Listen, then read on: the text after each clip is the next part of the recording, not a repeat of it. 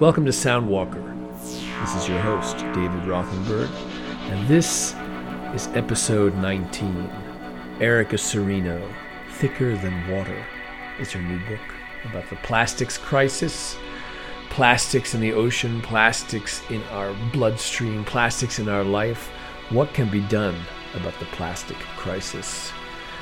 Uh, Erica is a Launchpad Fellow at the Safina Center, and she's been a wildlife rehabilitator.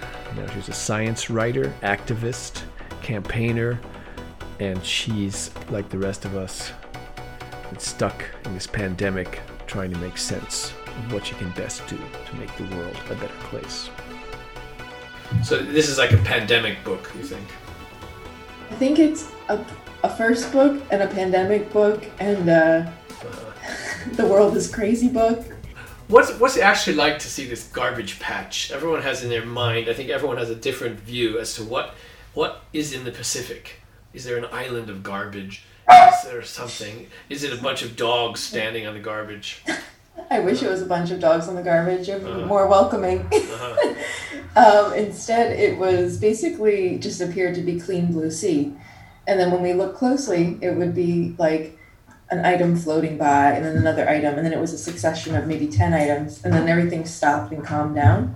But then once we looked closely and, and dipped our nets into the water, um, we realized it was full of microplastic, which I'm sure you've seen some of the photos that I've posted about that. But these little particles that shed off of the uh, plastic items that we use.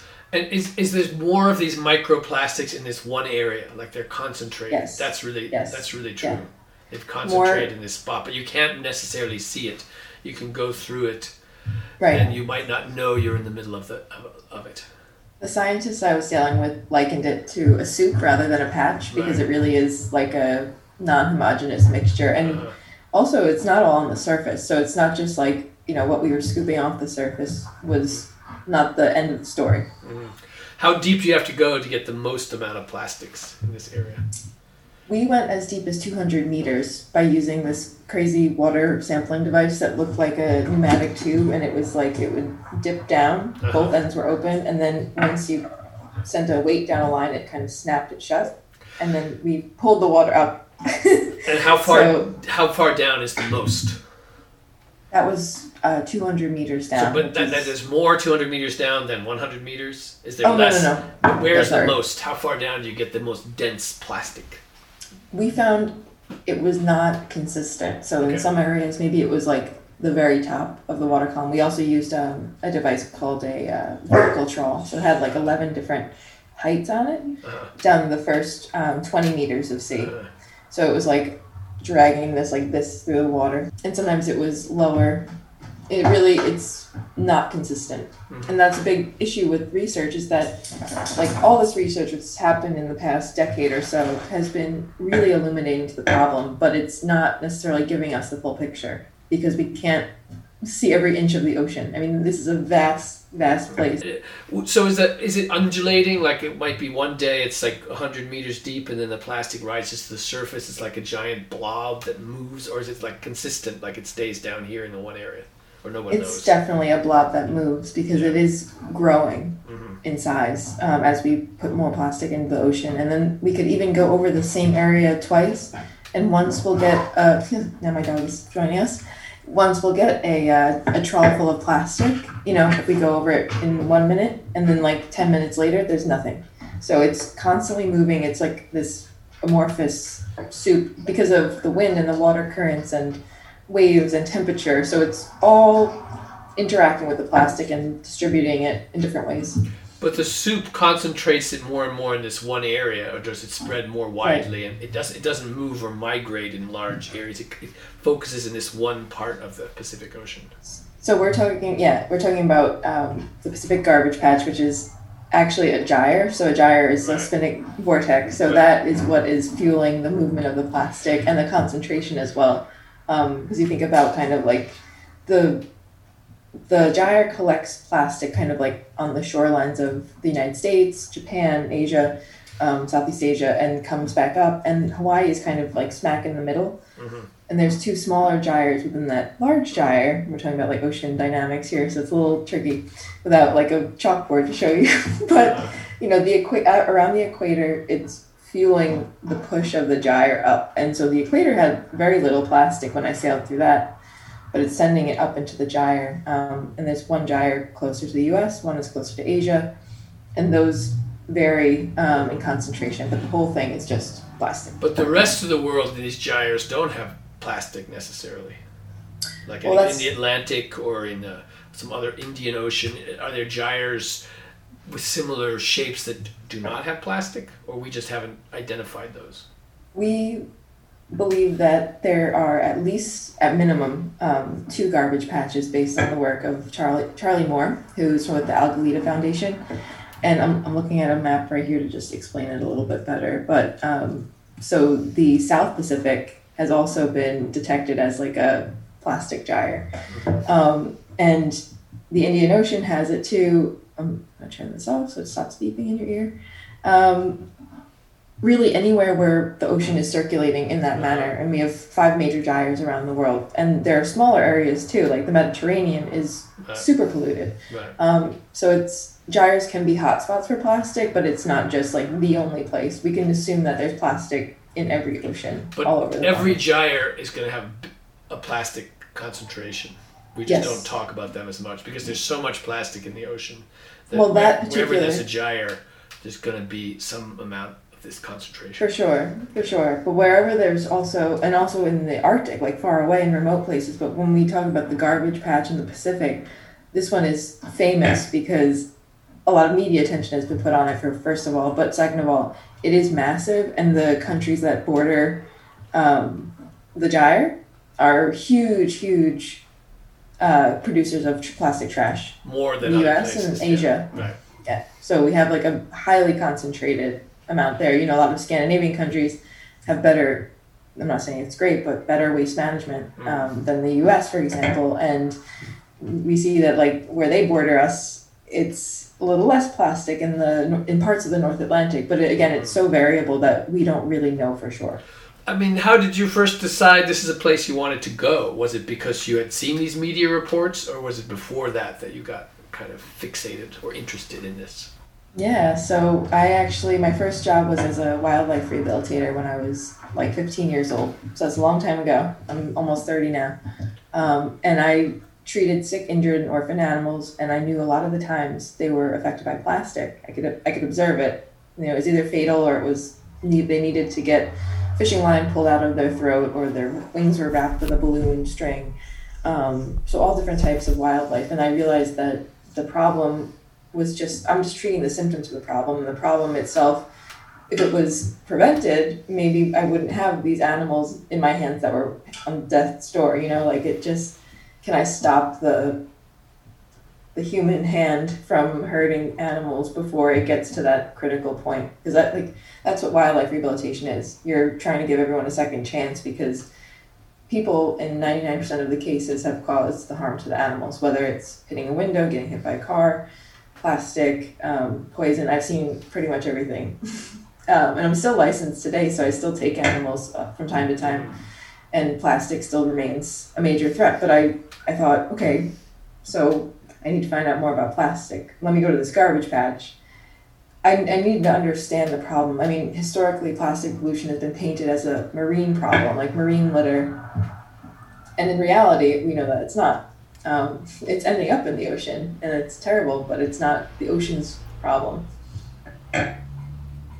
Yeah, I mean, you know, I think first of all, it's a terrestrial problem. There's just plastic everywhere, like garbage, and we see, we know it doesn't decay, and it, uh, you know, we feel guilty about it. This amazing material, we can shape anything. I'm just looking at so much plastic right here. Like the idea of not having plastic, you know, it's like. Uh, well like sound and music equipment every, every that's a lot of possible there's so much plastic i'm just looking at even like books printed on tree free paper you know they, they say Right. it's like they say it's like you know some sort of cellulose thing but you know it's a certain amount of plastic is in this Exactly. paper and just everything else like like you like um, you know it's hard to imagine a world that doesn't have all No. this I mean, even the computers we're talking on. Uh, exactly. Plastic. There's so much plastic involved, and the materials, new materials, yeah. have made this world possible. Right. And yet, I also myself can almost remember as long being taught by someone going back to elementary school that all this stuff is bad. You should wear wool and cotton and natural wow. things, and you should make your own backpacks out of rope. Like like all the mo- yeah. modernity was suspect. At the same time, we were going. I full, love that approach. Yeah, right well, I've become that that person, that curmudgeon that says, "Oh, I, you know, you can use all cotton shirts," and right. but you know, nobody's perfect, and I still use plastic because I can't escape it. Um, I try to walk the walk as much as I can. You know, I'm building a house this year. I'm gonna try to use no plastic, which is really exciting. Um, uh-huh. Very hard challenge, but um, my my house is actually coming from Norway for, with uh, sustainably forested wood. So that's exciting, but it, it is a challenge. And I mean, finding stuff that's not plastic, it's often more expensive. Not always. And I think there are ways to get around it, but there are some cases where it's almost like plastic has us cornered. Like we have no other choice. Like if we want a cell phone, it's like can't have a phone made out of wood. Right. like earbuds and all, kinds yeah. of stuff. Yeah. Like, like yeah. Towards the end of your book, you, you, you really want to talk about what can be done about this. How could plastics right. be made better? Because we haven't all had them that long. Right. And we could be on a transition to something else. But I still want to be out at the garbage patch. Like, how did your your feelings or about plastic change when you were actually there? It was totally shocking. I mean, I was a person who I've always been obviously environmentally aware because of my job. I care about wildlife and care about nature. And then going out there, I was just shocked, like to see human trash in this pristine, beautiful. I mean, it seemed pristine to me. I mean, the beauty of the ocean is something that is a sight to behold, and you know it too because you've been out with the whales and it's just a remarkable place. And I, you know, I would just stare out there and I was like, this is amazing. This is amazing.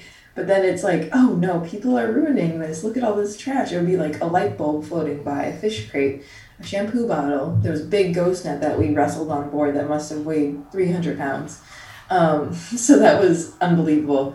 And you just think about it and think about, okay, we're using all this stuff on land. Why is it ending up in the ocean? That was another big question. Why is it here? Um, where is it coming from? How is it getting in the ocean if we are recycling? And, you know, we put things in the trash can and they go to the end of our driveway and then it's not our problem anymore. But that's the problem is that trash will always be our problem if we're creating it.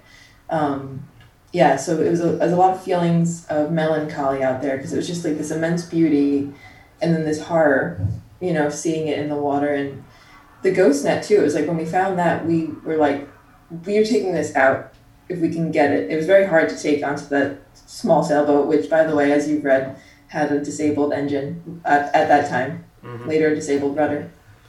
But we knew that even just taking that one big ghost net out might spare the life of an animal. Um, so that, or it might have struck a ship. You know, an engine, another engine would be disabled. We we don't know. Um, but it, there's no way to easily clean it up. That's the bottom line. Right, and you felt like at least it was this symbolic act, get this one big dangerous thing out, knowing yeah, that, like knowing that you couldn't take all the dangerous things out. You know, you were one little boat. You, it wasn't a cleanup ship. You know, exactly. Yeah. yeah. we were researching, but right. that was one danger. You just had to take out. it out. Yeah. Yeah. Yeah, that's very admirable. Yeah, myself, I remember going on some whale journey to the Dominican Republic, and we stayed on right. one very nice, kind of shaggy beach with little shacks and people around. And then we were driving around the country. We came across another beach. It's just totally strewn with garbage, mostly plastic. Like this one place, you know, because of the winds and the currents, this is where everything washed up, and right. you know, no one's going to bother to do anything about that. This beach was there. The garbage is going to be on it.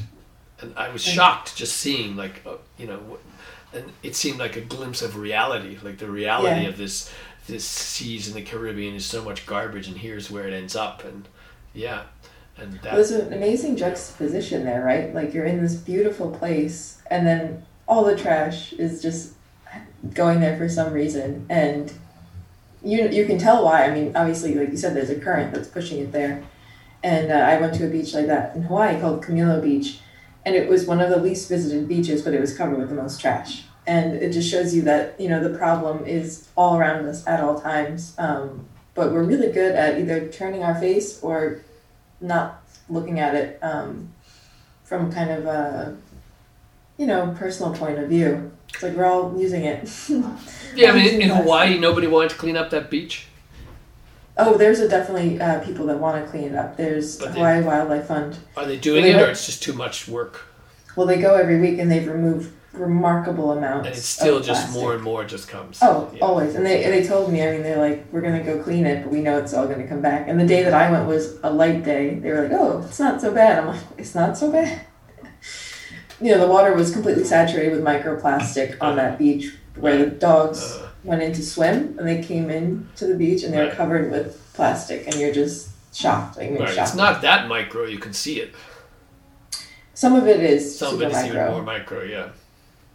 It, it's just it's always going to be plastic as it breaks Right. up into those tiny particles. Yeah, it's very disturbing. People are wearing fleece like this, like it just goes into the sea, like this horrible, horrible stuff, and and um, you know, Yeah, the, the fibers from our clothing um, Right. are a huge source of microplastic pollution. And again, Right. it's like they're so small and we can't easily, you know, see that that's happening when we put our clothes in the washing Right. machine and then everything churns up and then it pushes that wastewater out and it's gone and it's like out of our house, out of my sight. And uh, all those little fleece Uh-huh. particles are in, going into a lake or a river somewhere where tiny organisms like um, Daphnia and other like little planktons that are really important for the environment are dying. I saw one get entangled under a slide, microscope slide. He couldn't breathe and couldn't move, Mm-hmm. died. So it's it's deadly on every scale that we look at.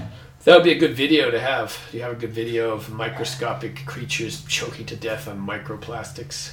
It's wild. It really is. I mean, Yeah, yeah. It's Daphnia. yeah, 'cause they they're- need to move to breathe Yeah. or to Mhm. do their things. And uh, if their legs get caught in these fibers, I mean, that's game over.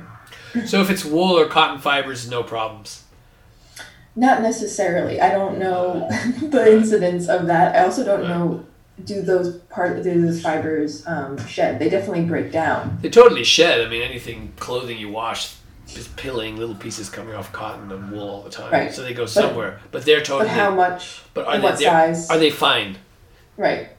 Are they fine? What do you think? I don't know. Yeah. I think we have to ex- ask the Uh-huh. question and, and really look at it because if, if they're big, maybe it avoids entangling small creatures. If they break down fast, maybe they're just gone. Mm-hmm. We don't know. Yeah. And there's so much research that needs to be done, but like most human endeavors, the creation of plastic was just like, here you go, Right. buy it, make some money. on the beach in Hawaii.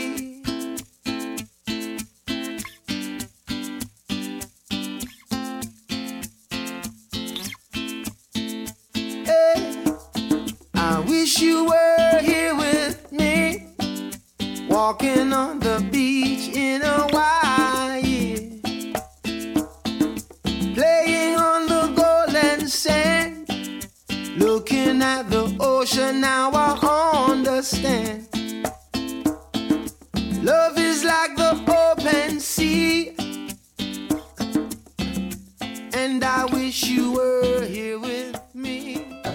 Is there any way to reform plastic? Could there- there be a better kind of plastic that just, um, you know, uh, with a life cycle completely goes back into itself, or or it's like, um, Scientists, you know, yeah. because we've just had plastic 120, 30 years or so. Can it evolve into something that's more environmentally sound, or are there not enough market forces to make that happen? Scientists are looking at different ways to make it kind of either break down or make it more recyclable. Um, there are some plastics that are more easily recycled than others because they require less treatment and less addition of chemicals. Yeah, And toxic chemicals in plastic are a major concern. I mean, when these particles turn into microplastic, it's like a little yeah, delivery device of, you know, plasticizers, phthalates, um, BPA, possibly um, all different things, and and they can change our hormones. They could make us sick. Come here. You have a little dog break. Hold on. Come here. a great guard dog, which Right. can be. he's guarding Uh, against dangerous topics. When Things Yes. start to get like you know. But Difficult. so my take my take on this though is that new materials can help if we can circularize plastic. Yes, that could be a great thing, and we should use the plastic that we already have if we can recycle it. But I f- there's a strong um, understanding that part of this problem is just the consumptive throwaway culture, and if we make plastic something else, could it truly be circular, or would it still fuel this? wasteful i mean we still we throw away paper we throw away metal glass. I mean it's not just plastic but plastic is a problem because it has this legacy that just kind of sticks around and tortures us for the rest of our existence. I mean it's now part of the geological record. We can't uh. can't really say that in the same capacity of other materials that might start degrading over time. I mean we would find artifacts but plastic will never ever go away Like, so you mentioned you're, you're going to build a house with as little plastic as possible in it. yeah Can you think what are some other things in, in your life where the course of this mm-hmm. research has led you to say, I'm going to get something different, I'm going to buy something different, I'm going to not buy anything because I have enough stuff in response to, to what you found out? Like, have you, have, you thought, have you thought of something that most people think is made of plastic and you said, I found one not made of plastic? Let me tell you about hmm. it. Anything? Well, those are those are great questions. I so I'm the type of person that I will never shame someone for using plastic because I think sometimes there are not other options or you know it's not my business. But personally, I do take steps because I just think that if I'm gonna be addressing this issue in my writing, I should be trying to live a lifestyle that reflects that. And it, it isn't so expensive when you know I've tackled it and I'm not a millionaire. You know, um, I've just kicked plastic out of my life by reusing things I have and and not bu- like you said not buying new things. I mean, I don't buy things. I mean, the house is like the only thing I've bought in a very long time. Right, but but you're so if you have plastic things already, you're going to be reusing those, right? But I was Yes. kind of interested in things where you said I could have gotten this thing made of plastic, but instead I got this one made of not So- plastic. I have this one that I've had for ten years. Oh, very nice. This What- I've what's had that? for two years. Tell people about these it. things we, we're looking at. I have a beautiful uh, aluminum clean canteen with a bamboo top, hmm and I have this plant-based um, owl decor Uh-huh. coffee cup that is reusable, but you cannot put it in the microwave because it, Uh-huh. it's made out of some kind of plants. Now, is that a plant-based plastic? How would you define that material? Those are really tricky. So this is, I don't know what this says. I can't read the bottom because it's all covered in coffee. But uh, uh, I would say that there are a lot of different plant-based plastics out there, and as I describe in the book, they're not necessarily better than plastic because a lot of times manufacturers will put chemicals so that they act Right. like plastic, Mhm. feel like plastics. We love our plastic, uh, um, and it's it's like counterintuitive, and it's not really the right way to go about it because it's you're just putting chemicals out there. And if you're making plant-based plastics, some of them do actually contain just fossil fuel-based plastic that's laced with other types. Um, but plant fully plant-based sugar and starch-based plastics are supposed to biodegrade under composting conditions, like municipal composting Uh-huh. conditions. Like that's a part of the certification for some of those plastics. Not all, but you if you look for um, you know various certifications. but that coffee cup that you have right there is that going to do that? Is that one of those plant-based cool plastics that that? Um, This is like a reusable plant-based cup. I I would need to. I really can't Right. read it, but we'll we'll search for that further if I have. Um, I'm just the name, I'll give intrigued because this would be an example. Like you can get your reusable coffee cup, and it doesn't have to be metal. And almost all the cool metal ones have plastic tops. Usually yours has bamboo on it, but, but maybe there's. I love this. Uh, I, I Does it have zero plastics? well Does the top have zero plastics? Does it have zero plastic? Plastic, zero plastic with a. I think the only thing that's plastic. That ring, what's that ring? Tiny silicone ring. Yeah, Right? so that counts. Yeah, yeah. so there's usually a little counts. bit that's used because humans humans like to seal stuff. We love materials, you know. Yeah. I mean, Mason jars have plastic. What did they used to have? Rubber. Rubber wasn't quite the same, right? Rubber's not the same. It's Yeah. not always great either. I mean, No, they're cutting down all these forests, yeah, exploiting the natives, and you know. It's horrible, but the bottom line is we have to consume less, and I think that's the lesson I like to give because people do ask me, "Oh, you know, Uh-huh. what kind of reusable thing can I get?" I'm like, "Okay, well, look around. I mean, if you need a cup for your kitchen, do you have any glass jars that you had from buying food that you can use? Okay, do that. Or like, just reusing clothes, doing clothing swaps, thrift stores. I'm all about just using what you have. I mean, my house is going to be a lot of scrapped materials that I can get for little money, which is helpful for me, but it's also like helpful for the planet. Things are not going to a landfill. I recently started really focusing on landfills um, because I, I know that there's an incinerator in my community on Long Island here. Um, and I've been working with a community in Brookhaven that have a landfill. And the ash from the incinerator goes to Brookhaven, to these people's backyards. And so the community of North Bellport, um, which is primarily indigenous, black, and Latinx, have this landfill like right on top of them. And the whiter communities do not. They're not so close. Um, and in my neighborhood where the, the ash is pulled, you know, we don't look at these interconnections. So there's somehow now my community has a relationship to Brookhaven and this community of North Bellport, um, simply because you know we're sending ash from that community to this community. Sorry, this community to that community, um, and there are other incinerators all over Long Island. And then you can look back and say, okay, what's the legacy of landfills on Long Island? And we have a very special legacy because we are supposed to be closing all of our landfills over deep water recharge areas um, because landfills emit chemicals that seep out of our plastic and other garbage um, into the ground, into the groundwater, um, not into the air as well. I mean, plastics off gas a ton of carbon dioxide and methane and other um, you know noxious chemicals. So it's it's a human health concern on many levels, and it's not just this blight. You know, it's not just a polluted beach, and I like to remind people of that because I think a lot of efforts to clean up and also efforts to bring attention to the plastic crisis have kind of missed the mark with incorporating this full picture because it is really a full picture. And the incinerator where I live is actually built on a closed landfill. So what did you know? What's the legacy of that landfill? They didn't, no one told us. I, I didn't know it was in my community till recently. And is the incinerator better than a landfill? Is the incinerator a good thing or it's bad? No, it's bad. it's again, it's enabling us to keep uh, doing this kind of throwaway lifestyle, um, living this throwaway lifestyle, and uh, it's just it's horrible. Uh, the environmental justice aspect of it. I mean, the idea that the people closest to it are going to be exposed to toxins, um, and almost always this kind of infrastructure is in uh, communities of color, indigenous communities, Latinx communities, and it is a form of environmental racism. So that's something that my book is trying to bring attention to because it's not been talked about. I mean, when I went to the garbage patch, I did not. I mean, I, I knew that this was an issue, but I didn't understand the scale of it. Um, and if you look almost everywhere, it's it's there. So What, what about people who say that getting off plastics is something for rich people because others can't afford it? And worrying about like uh, fast fashion is something for rich people because if you don't have as much money, you appreciate how inexpensive things can be. And that we have enough to worry about. Don't tell us to worry about the things we can afford. How would you respond to that argument?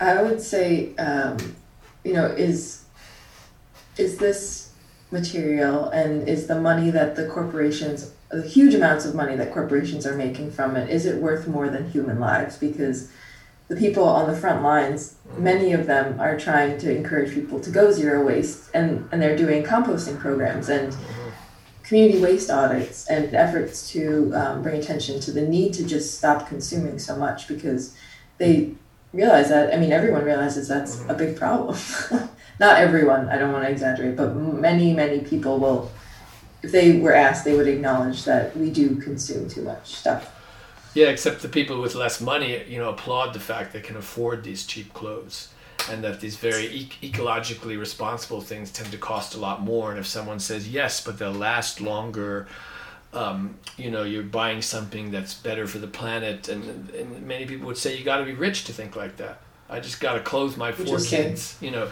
that, that it's Yeah. it's. I mean, this is of course. So there's plenty of activists who are not wealthy, but a lot of Right. people. There needs to be a good answer to that argument because people applaud the fact that T-shirts are really cheap and that. And that- that Yeah, it's not like well- a overconsumption. It's just the fact of being able to needing to get by on less.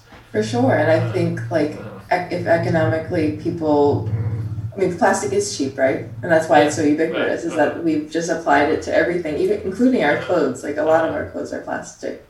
Um, but the argument there, to me, it's that we need a societal value shift. I mean, we we think about money far too much, and I think like cheapness and money and like what if everyone was taken care of mm-hmm.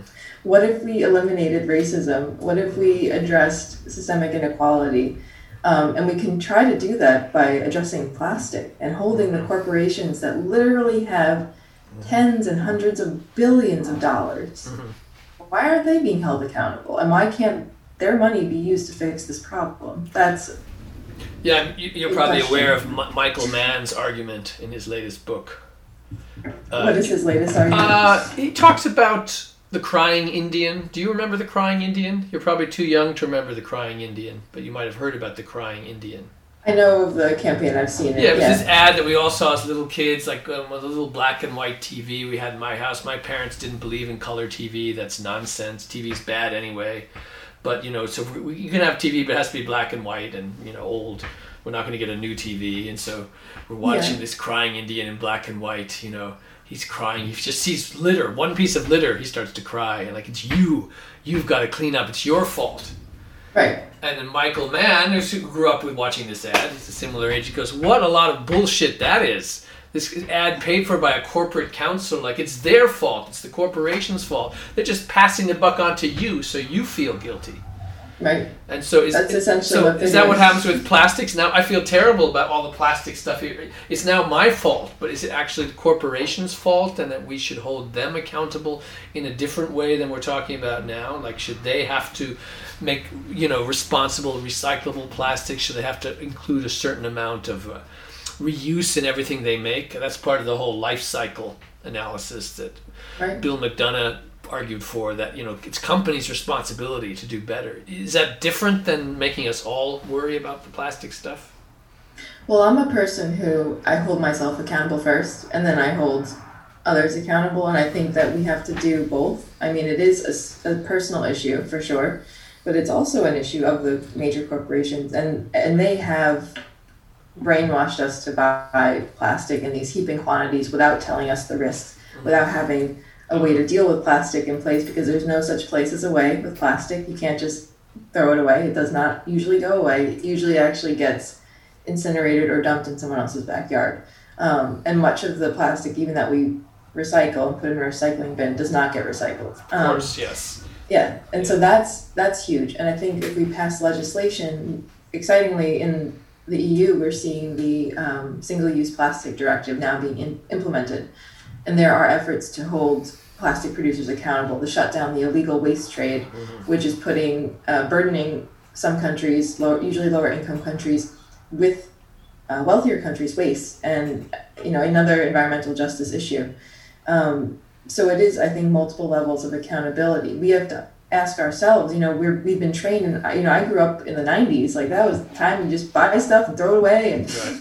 my parents would talk about money all the time, and I'm just like, I don't know, I'm a kid. Um, but, you know, I think fundamentally we do have to shift and understand what do we value as a society. And if it is human life over money, which hopefully we all agree on, um, can we hold those corporations accountable by passing legislation which is probably our best bet at the moment, um, requiring that they implement circularity into their products, Re- um, requiring that they stop making certain single use stuff that just can't be recycled. Like, that's a big one, too. If we can't recycle it, why are we even making it? I mean, that's just ridiculous. Um, and then, if, if, you know, if we do recycle, we have to actually do it. Um, and we have to find a way to do it that does not pollute, that does not waste water, um, you know, that does not put people at risk of, of work um, injuries, which, you know, plastic has so many aspects to it. And it's just like the corporations are going to keep, it's like, it's like talking to,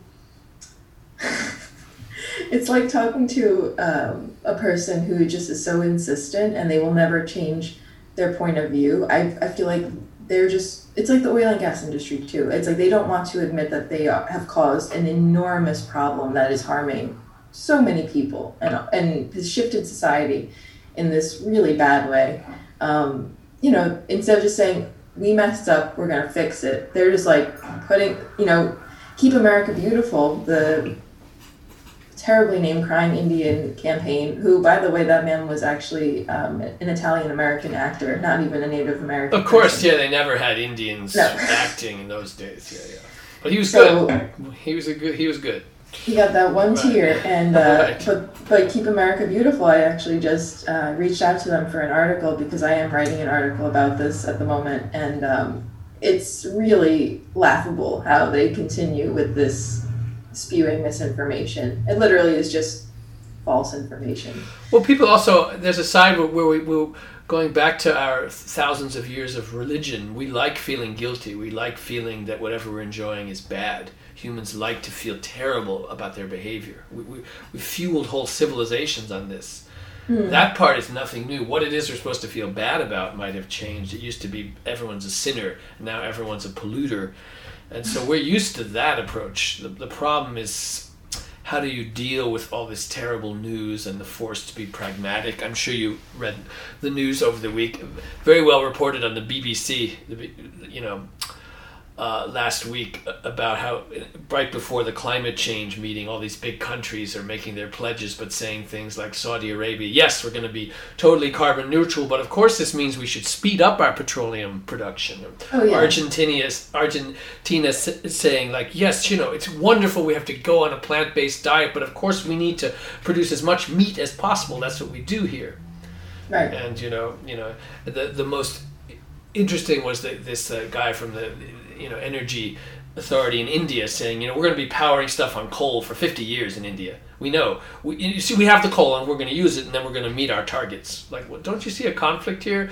I, I can't comment on that. You know it's not my division. Yeah. you know things like that like it- people just don't want to actually radically change how things are done because it's so For sure. inconvenient. That's why it's this inconvenient truth.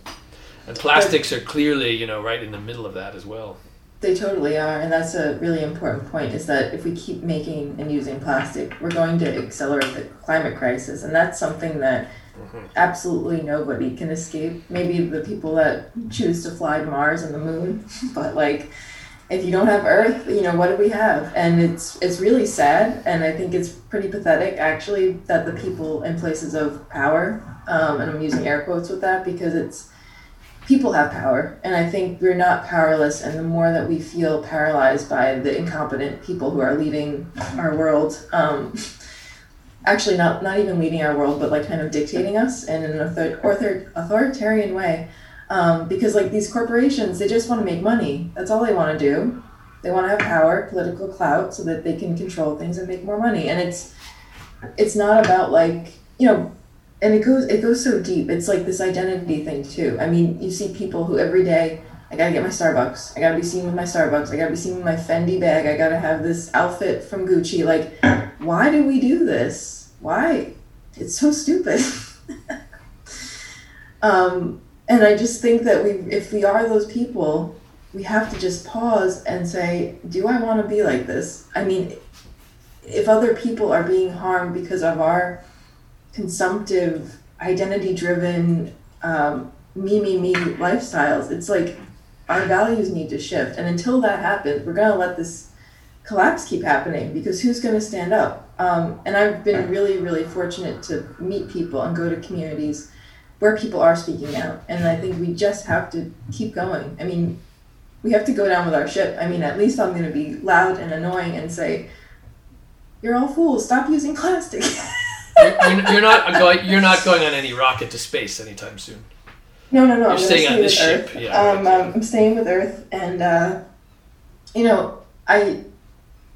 It isn't our fault as everyday people, but we have to also see how we are part of the problem in this secondhand kind of way, where the corporations have taught us how to use plastic. We're not bad. Plastic itself is a material, so you know we can't really say it's good or bad. It's just a thing. But why has it been mass produced you know billions of tons? I mean that's like crazy. And we have no place to put it so why are we still making it? Makes no sense Is, there any encouraging news that you can think of some industries or companies or or some producers of plastic that are listening and changing the way they produce stuff? Is there anybody? I mean, to the credit of some of some corporations, um, you know, I spoke to people at a company called um, By Humankind. So they're kind of a cosmetic and personal care products company, and they do listen to consumers, and they have changed um, or they've created products that are refillable cosmetics and, shampoos and soaps. Because a lot of that stuff that we buy is always wrapped in plastic, which is, is great. Um, Allbirds is a shoe company that they're working to create shoes made out of plastic, like reused plastic, like water bottles and um, other things. But you know, these are not necessarily the bottom line solutions, but they are helping. And I think it helps when companies listen to consumers because they can drive change. If no company wants to buy plastic, then why are pla- what are plastic manufacturers going to do? But they're gonna they're probably going to look for another avenue where they can use plastic like they're building plastic roads like dow chemical in india is building plastic roads and yet they continue to churn out more plastic. So they're selling us these false solutions. We have to be really savvy as people and that's why i like to say we all have to be accountable. We have to be savvy enough to know what is right and what is wrong. And you know for example like the aspect of plastic its usefulness it's not evil but the people that are selling it to us in these enormous quantities and not being responsible for cleaning it up, that's pretty evil. Um, so we have to just understand the nuanced picture and not just, we can't shame people who use plastic. It's everywhere. We can't, you know, if we can't afford to buy anything else but food wrapped in plastic, can't shame people for that. We can't be elitist, um, like many people are for some environmental issues. And like because that's not going to work we all use plastic it's the great equalizer of materials So, what do you think is the most su- successful way to try and convince someone who, who, you know, who doesn't see the problem as clearly as you? Like, what what strategies work to get people on board with changing our behavior? What what, do you think, i think works? i think community is really important and um, in this great time of pandemic which seems to be dragging on and on. Um, a lot of us have been really isolated and i think it's hard to feel motivated to change if you don't see exam- good examples around you. Um, and luckily many many communities do have people that are fighting this issue whether it's the environmental justice aspect the recycling aspect um, you know lobbying corporations to change their ways. I mean there's so many elements to this problem. Cleaning beaches you know it just goes on and on. Um, so there's always something you can do. And i think getting up close to the issue is one of the most helpful ways to learn about it. And that's it's definitely affected me. I mean i have been to you know from the end of the pipe to the front of the pipe where plastic is made and everywhere in between. Um, and it definitely changed my my life and my view of plastic and it is an urgent issue i think that's another thing too is that in our age of rapid media and everything is fast we forget about things especially when we're staring at a plastic screen all day so just This might be this one might be glass. I'm not sure, but uh, i don't know yeah, there's yeah, certainly a lot of plastic in this thing we're looking at. Definitely, so Yeah. many plastics here, yeah um, and So more and more is- are coming in. Exactly, like we. Yeah. Right. It's hard to avoid it.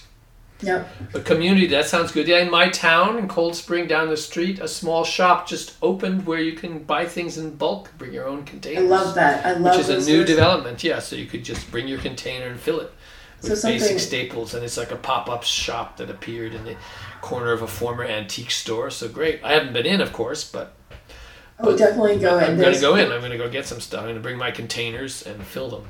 and there was one in copenhagen called los which means Uh-huh. loose so Yeah. everything is loose Yeah. And um, there's also a fix it cafe, like a repair cafe. You go in for free, and then people that are specialized across various trades electronics repair, clothing repair, whatever, wood repair um, they just help you fix your things so you don't have to buy new things. I love it. Like, that is what we need more That's a of. great idea. Community, Yeah. great idea. And Bring people together. And so you mentioned earlier that you know in Europe, in the European Union, they've been a pioneer in laws that might help on these issues. Can you give an example on some place where that's worked? Um, so I spent most of my time in Copenhagen, so I have most understanding of what was going in there, going on there.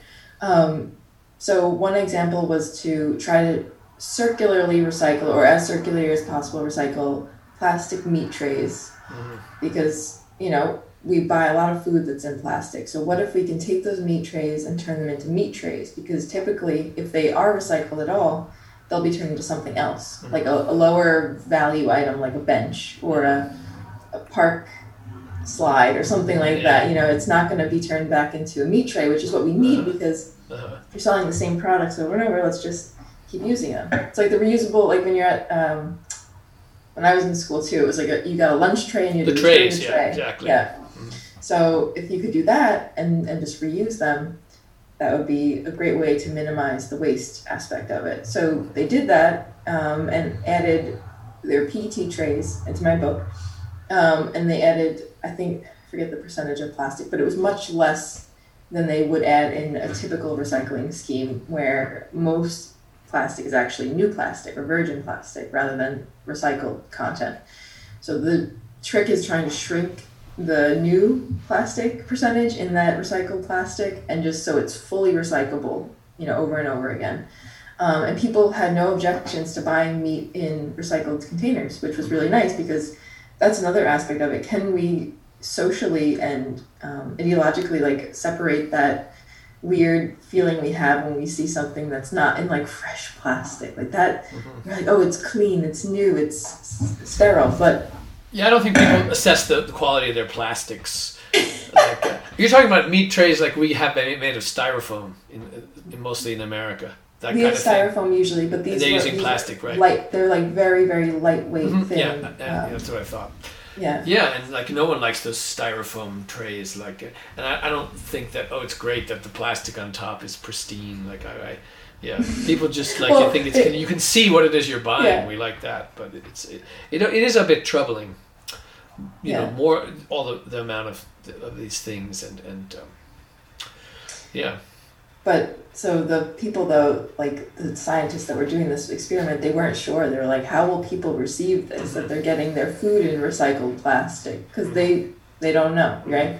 Um, but also uh, composting is great. Um, and in Denmark, we had these green bags in my neighborhood, and you put food in there, the food scraps, uh-huh. and you just toss it in this bin at the end of the day, and that's where it goes. So, you know, municipal composting is great, but we can do that in our communities too. We don't need to wait necessarily for the governments, for our municipalities to do these things for us. Sometimes we can do them ourselves. Um, Yeah, my friend Evan Eisenberg in Callicoon, he created recycling in his town.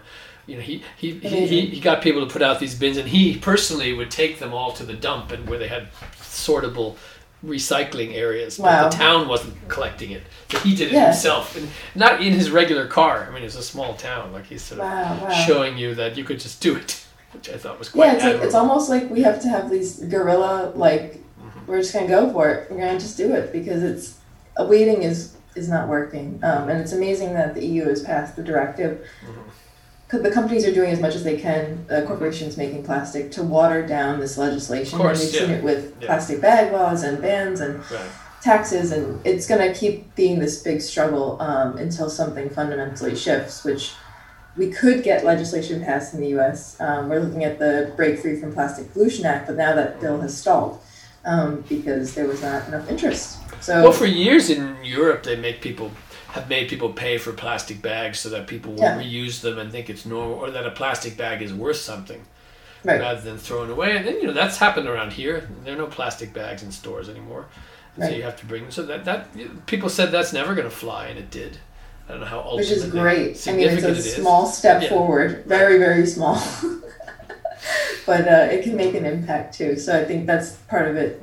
Part of the book I wanted to convey as well is that it's not one solution. We need to drive a value shift. We need to address systemic issues. We need to um, hold the corporations accountable. That's a really big one, um, and and just be resourceful. I mean, people are pretty resourceful. I learned a lot of lessons being on that little sailboat in the Pacific. As you probably read, it was like very, very spare. Yeah, and I love it. I mean, like that's that was the richest time of my life. Best, hands down. I'll never have a time as great as that. But it was so simple living. Like no creature comforts except for my cold little bunk. well, hot when we crossed into the. So are you gonna go, are you gonna go back? Are you gonna do something like that again? What's the next adventure you want to send yourself on?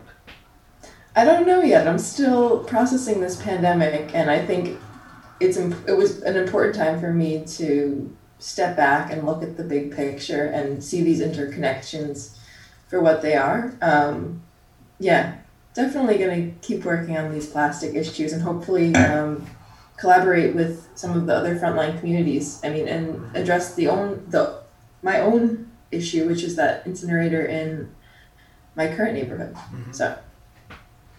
So do you, you felt you had a good pandemic? Was the pandemic good for you to be alone and to think, or was it an incredibly miserable, frustrating time? I would say that I was very fortunate that I didn't get ill, knock on wood. The COVID didn't get me um, yet, or maybe it won't. Uh, but it was, I mean, it was hard as it must have been for everyone, but I felt very, very lucky to have uh, a dog and a place to live and uh, enough food and enough money to get by. And yeah, I mean, some days was very lonely. That's great American well. That's great American well. Well, Americans don't care for much of anything. Land and water the least. And animal life is low on the totem pole. With human life not worth more than infected yeast.